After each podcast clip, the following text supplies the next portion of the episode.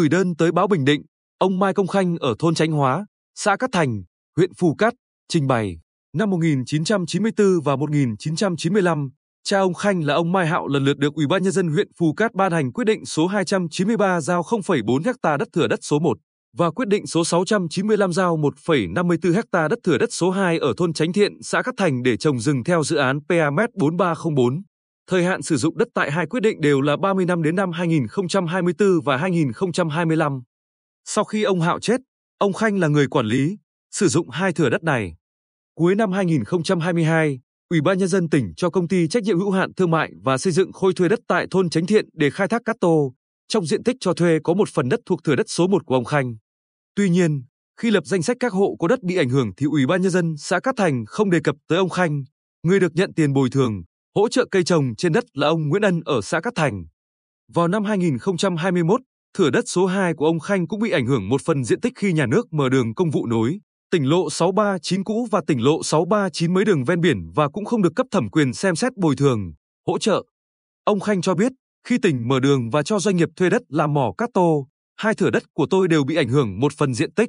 Nhưng Ủy ban Nhân dân xã Cát Thành không hề thông báo cho tôi biết và cũng không đưa tên tôi vào danh sách xem xét bồi thường, hỗ trợ. Trái lại, ông Ân tự trồng cây trên diện tích đất huyện Phù Cát giao cho cha tôi thì được nhận tiền hỗ trợ. Ngoài ra, đất của tôi chưa được bồi thường, hỗ trợ nhưng doanh nghiệp đã xây dựng công trình trên đó. Liên quan việc này, ông Mai Văn Bé, Phó Chủ tịch Ủy ban Nhân dân xã Cát Thành, lý giải. Từ năm 1993 đến 1995, thực hiện dự án PM4304, Ủy ban Nhân dân huyện Phù Cát ban hành quyết định giao đất cho khoảng 70 hộ dân tại xã Cát Thành để trồng rừng. Tuy nhiên, danh sách cụ thể từng hộ thì hiện xã không nắm được. Như trường hợp ông Hạo, khi ông Khanh đưa ra hai quyết định giao đất của Ủy ban Nhân dân huyện Phù Cát thì xã mới biết. Ngoài ra, lúc giao đất cho các hộ, cấp thẩm quyền chỉ nêu giới cận Đông, Tây, Nam, Bắc Trung chứ không xác định tọa độ cụ thể. Hiện nay, địa phương rất khó xác định ranh giới từng thửa đất. Khi Ủy ban Nhân dân tỉnh mở đường công vụ và cho doanh nghiệp thuê đất làm mỏ cát tô, theo chủ trương chỉ xem xét hỗ trợ cây trồng và vật kiến trúc có trên đất mồ mả. Chuồng trại chăn nuôi làm từ năm 2014 trở về trước chứ không tính toán bồi thường về đất. Đối tượng được xem xét hỗ trợ là các cá nhân thực tế đang trồng cây hoặc có vật kiến trúc trên đất. Ông Khanh được giao đất nhưng không trồng cây, ông Ân mới là người trồng cây trên đất đó. Đây là lý do ông Khanh không được xem xét hỗ trợ cây trồng trên đất.